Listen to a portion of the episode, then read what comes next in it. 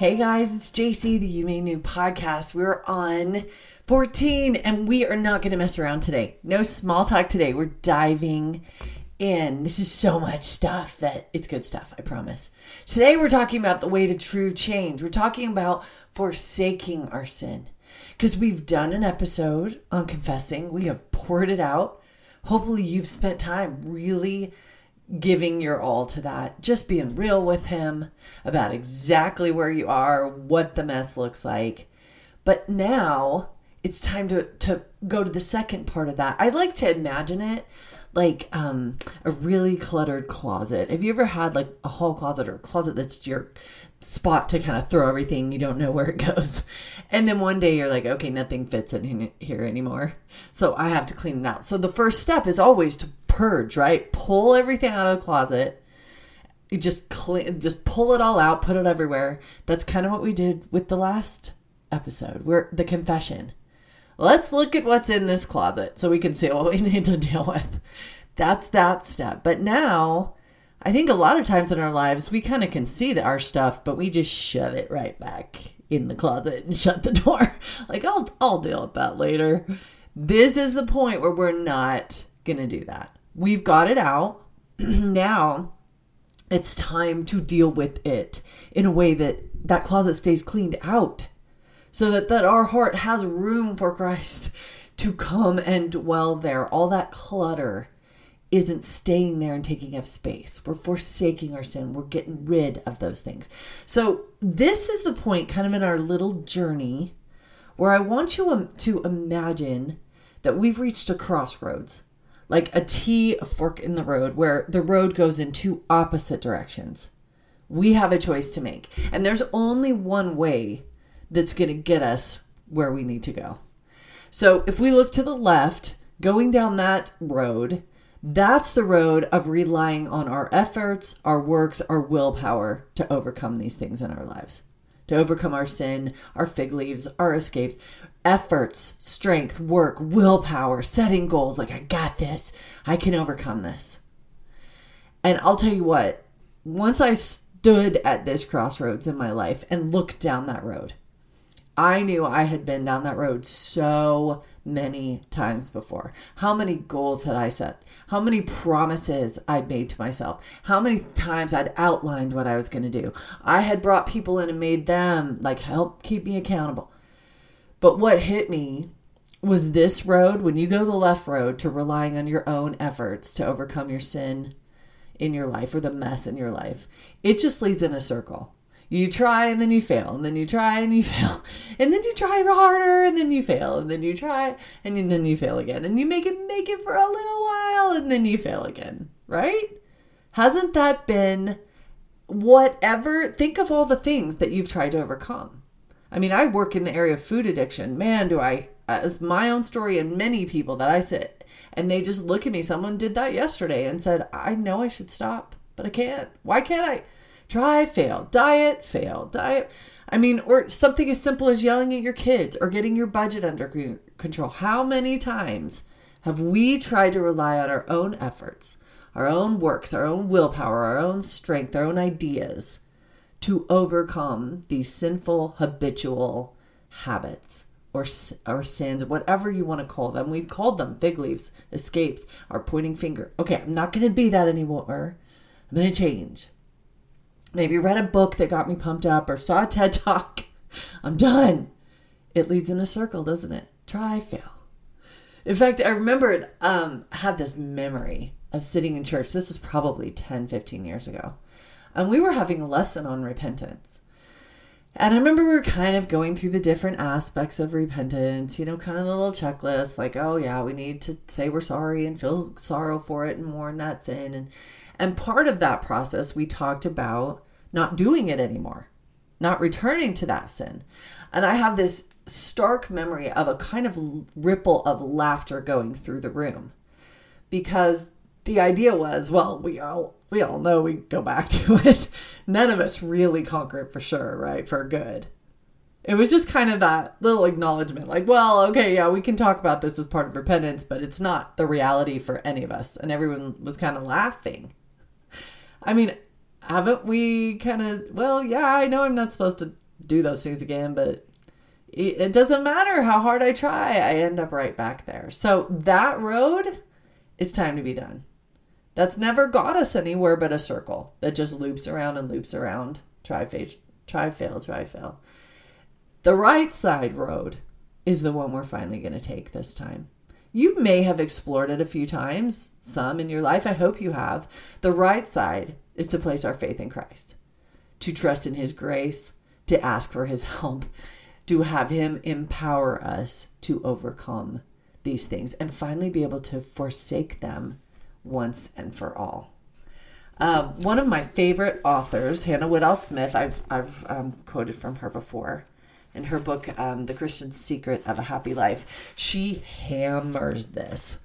And I kind of want to quote, but it's like two full pages, so I really just need to paraphrase. But she says, How many of us, you know, are living the Christian religion, but not with any power?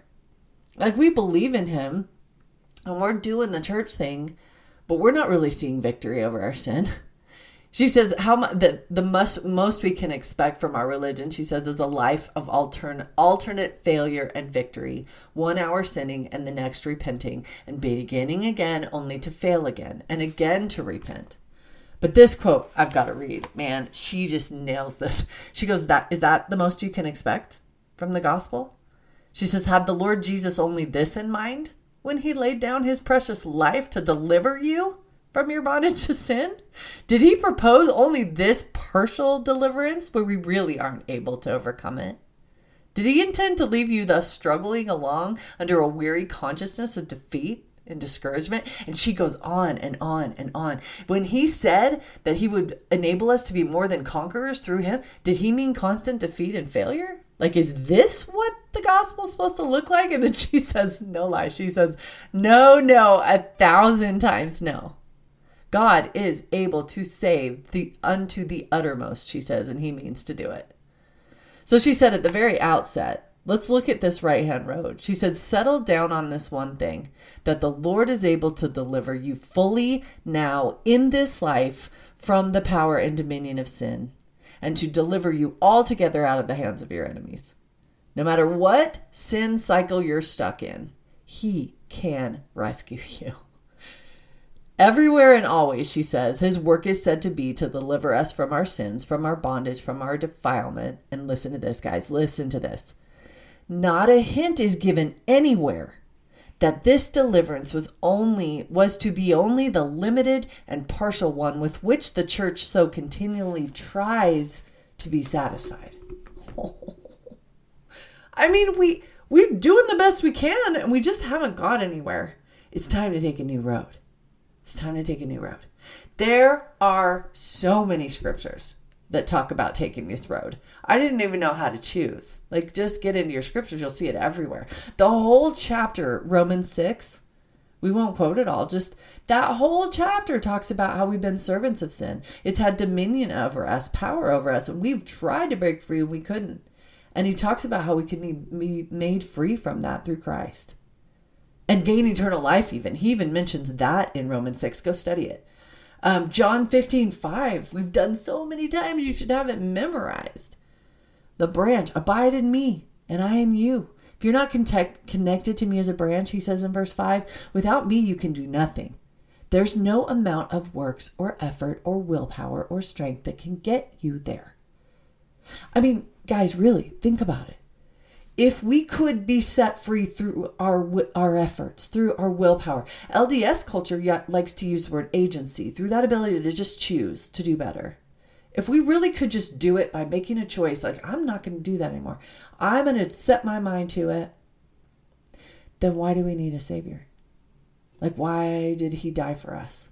If we can just change ourselves through our own efforts and give up our sin through our own efforts we will remain stuck in this cycle. We can confess our sin all we want, but truly forsaking it can only come through Him. Truly being released from its power over us, we can cry, we can confess, we can beg, but until we turn to Him and take this new road, we'll just stay in that same circle over and over and over again. Ephesians 2 8 and 9. For by grace are ye saved through faith, through faith in Christ, not of yourselves. It is the gift of God, not of works, lest any man should boast. It comes through Him, through faith in Him. Um, I want to give you a few beautiful, beautiful examples of two different groups of people, or one is a person and one is a group of people in the Book of Mormon that finally took this road, the right hand road. They left behind the left hand and finally took it. And the it just gives us everything we need in looking to how this happens. Um, let me get there in my scriptures. The first comes from the book of Mosiah, chapter 4 in the book of Mormon. It's a group of people under King Benjamin, and he is a great, wonderful, righteous king that's gathered them all together. The Lord has called him to do this. He's gathered his people together, and he has just given a sermon on Christ that is just epic. He has preached Christ with power and authority, so much so that in Mosiah 4, the people have literally fallen on their face before their king. So humbled by what they've been taught about the Messiah, about the Redeemer, that they are face to the ground, face planted in humility. Let me get my scriptures closer so I can see them. And it says, They had fallen to the earth, for the fear of the Lord had come upon them. Verse 2 And they had viewed themselves in their own carnal state, even less than the dust of the earth. It's like what we've been doing on this in this season. We we see it now. We've gone through the mess. We've looked at all the ways we've wandered. We finally see ourselves in that carnal fallen state, even less than the dust of the earth. The dust obeys God, right? I haven't. I'm less than the dust of the earth. It says, and they all, listen to this, cried aloud with one voice, saying, Oh, have mercy and apply the atoning blood of Christ, sorry, that we may receive forgiveness of our sins and our hearts may be purified. There's the two steps. They're confessing, they're asking for it to be forgiven, but they'll also that their hearts would be purified so they could forsake the sin once and for all. They finish it this way For we believe in Jesus Christ, the Son of God, who created heaven and earth and all things, who shall, who shall come down among the children of men. This was prior to him coming on the earth. Listen to this. And it came to pass, verse 3, that after they had spoken these words, the Spirit of the Lord came upon them, and they were filled with joy having received a remission of their sins and having peace of conscience because of the exceeding faith which they had in Jesus Christ, according to the words which their king had spoken unto them. They fell on their faces, they begged for his mercy, and that remission of sins was given. And then in the next chapter, here's the key to what we're talking about in this episode. The next chapter 5 says it's simply one little verse said it this way when King Benjamin was assessing from the people more about what had happened, they said to him, Yea, we believe all the words which thou hast spoken unto us. And we know they're true, because the Spirit of the Lord Omnipotent has wrought a mighty change in us or in our hearts, that we have no more disposition to do evil, but to do good continually. The power of sin was broken. That cycle, that circle was broken. And there was a mighty change in their heart that they now felt that power to forsake their sin for good that hadn't been there before. Second example comes from a, a man named Alma, who is actually the biggest hot mess you ever see in the book. He's not just stuck in a cycle of sin. He's in such a dark place that he is working to destroy the church, to destroy God's kingdom. He's actively fighting against it and working against it. And I won't tell the whole story, try to be just quick, but God calls him out, sends an angel, and he, he just lays him out and says, Enough, enough. Um, Alma's father was a prophet who'd been begging for redemption for his son, and God answered his prayer and said, We're done. And, and Alma ended up um, just like kind of unconscious for a few days. He was so leveled by this wake up call that he was just experiencing the wrath of God for his sin. He was just being tormented for the truth of what he was actually doing and, and the sin that was in his life. Then he says, he tells the story later to his boys and to different people, and he said, The only thing that finally got me out of that is I cried out, Oh, Jesus, thou Son of God, have mercy on me. Have mercy on me. And he, in fact, he tells his son later, he said, Never, never until I did cry out unto the Lord Jesus Christ for mercy did I receive a remission of my sins. And he was a changed man after this. He was he was a prophet after this. It's kind of like Paul, that dramatic. Here's the thing both of those examples use the phrase remission of their sins. I mean, that's that's New Testament everywhere, right? Everywhere. You look up that phrase in the New Testament, we Christ's whole agenda was to was to call us to repentance, to be baptized for remission of our sins. It's it's all over in the Book of Mormon too. Think about the word remission. I mean, the best way to analogy or to analogy is for me to think about cancer going into remission. When that cancer is actually in remission, are, is there still little little packets of cancer throughout the body and we're just like, oh, well, that's the best type of healing we can get. I mean, there's still a little bit, but no, it's gone. They won't tell you you're in remission unless you are cancer free. That's what we're talking about. We're not talking about the old cycle, the old circle will, where those ladies in my women's study group were laughing. Like, yeah, we know most of us keep going through the cycle. We don't really give it up for good. It doesn't really go into remission, right? We're talking about a different road where we're finally falling on our face before Him, crying out to Him, Have mercy on me. Both of those people that same phrase, have mercy on me. I am asking for your grace, your your cleansing power to free me from this bondage of sin.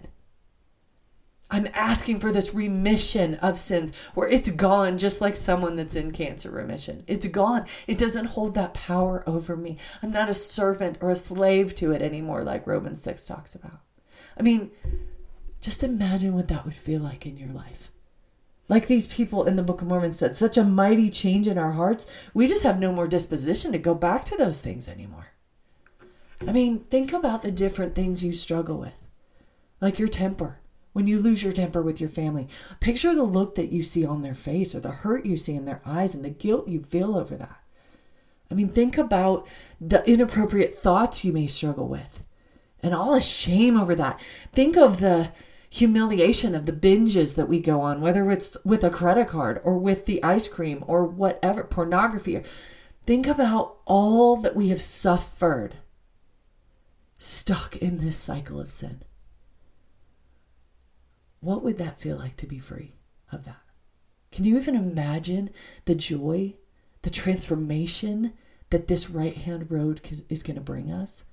No longer stuck in that cycle of failure or defeat. I mean, doesn't it make your heart leap? Like, yeah, that is what this is about. This isn't just about the first half of our season where we just talk about the mess or even the last episode where we confess it. Now is where we turn a corner, where we reach a crossroads, where we take a new road. I'm so sorry. I don't know why I'm emotional. Well, I know why I'm emotional because this is where everything starts to change. But we have to cry out. We have to ask for his mercy. We have to be on our face before him like these these examples I used where they are not just a nice little prayer. Heavenly Father, please help me. Not that those are bad. We're talking about a different level of crying out. Listen to this from Beth Moore in her book Get Out of That Pit. She says, Cry out. Open your mouth and say, God, help me, and mean it not as a figure of speech, not with half a heart, with everything you've got. Look up and cry out. Bring heaven to a standstill. Get some attention. I mean, that that's what we're talking about. She then talks about, you know, why is it so important to cry out? I mean, he already knows we need it. He's seen us stuck in that circle. Why? Why does why is crying out the key? This is interesting. She says, I think he usually waits for us to cry out so he can remove all doubt about who came to our rescue. Further, God sees great advantage in awaiting our cry because he is unequivocally driven by relationship. Never lose sight of the fact that God will forever be more interested in your knowing your healer than experience his experiencing his healing and knowing your deliverer than knowing your deliverance. The King of all creation wants to reveal himself to you. His Highness is willing to come to us in lowness. Our cries, voice, openness, readiness, that's what God is after. That's what he is after. He's about not making sure that we know where our deliverance come from comes from. There won't ever be ever a tendency to talk about willpower or doing it on our own. We know without a doubt where that rescue came from. We have confessed our sin, we have fallen on our face before Him, and then when we experience it, we're going to understand the power of our God on a whole new level. There is going to be that mighty change. I love the word mighty. Powerful. This isn't a little change where you just do a little better. We on this journey are asking for dramatic, radical transformation. We are where we are lit up, right? But the process is through a full blown remission of sin. Remission of our sin. This is big, isn't it? What we're going to do in the next episode is now that we've laid out this process, we're going to look at it in detail. I'm just going to get really, really real of what this looked like for me as I began to cry out and rely on His grace, ask for it, seek for it, what that began to look like in my life. Um, I was very attached to some of my fig leaves and my escapes and my finger pointing. I was very attached. You would think I would just throw all those things out with abandon and just run to Christ and give them all up. For me, it was a more complicated thing. I had some deep addictions and attachments to my old ways, to that circle. I, and so there was a process. Maybe you will be set free overnight of all your stuff. I sure hope so. I mean, there are stories like that in the scriptures. But for me, it was a journey, a process of slowly unraveling fig, fig leaves and slowly coming out of my hiding places and learning to trust Him more and more and more. We're going to talk about that next time in more detail. But for today, prepare your heart, cry out, study some of these examples, look up those ideas in the scriptures, look up Romans 6, go back to some of these things we talked about. Prepare your heart for a kind of cry that will change everything. It will change everything. This isn't just your normal prayer, this is from the depths of your soul. And when you've reached that point, join me in the next episode and we'll move on from there. Thanks, guys.